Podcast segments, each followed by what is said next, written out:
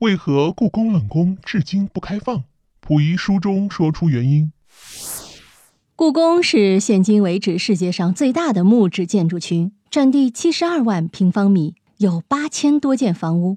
而昔日皇室所居住的故宫，现已成了博物馆，开放供游客参观。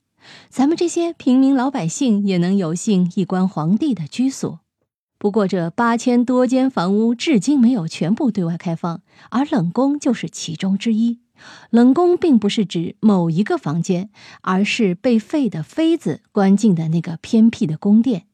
而在冷宫之中，很多妃子常年不让外出。他们要么自杀，要么一生都要在冷宫之中老死。慢慢的，冷宫就成为故宫中的不祥之地。一般人没事儿从来不会去冷宫。而时至今日，故宫中所有冷宫也没有对外开放。关于这一点，外界说法很多，便有吃瓜群众猜测。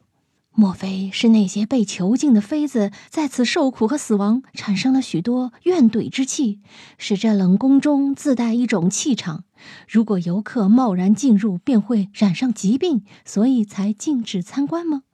但不久便被推翻了，而推翻他的人身份十分有说服力，他便是晚清最后一代皇帝爱新觉罗溥仪。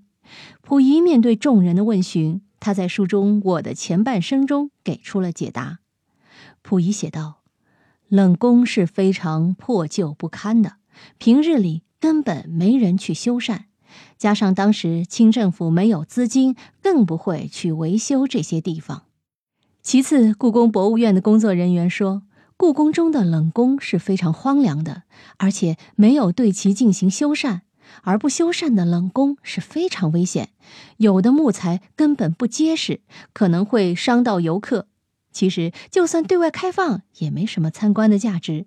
这残砖破瓦，你看个啥劲儿呢？密室里的故事，探寻时光深处的传奇。下期咱继续揭秘。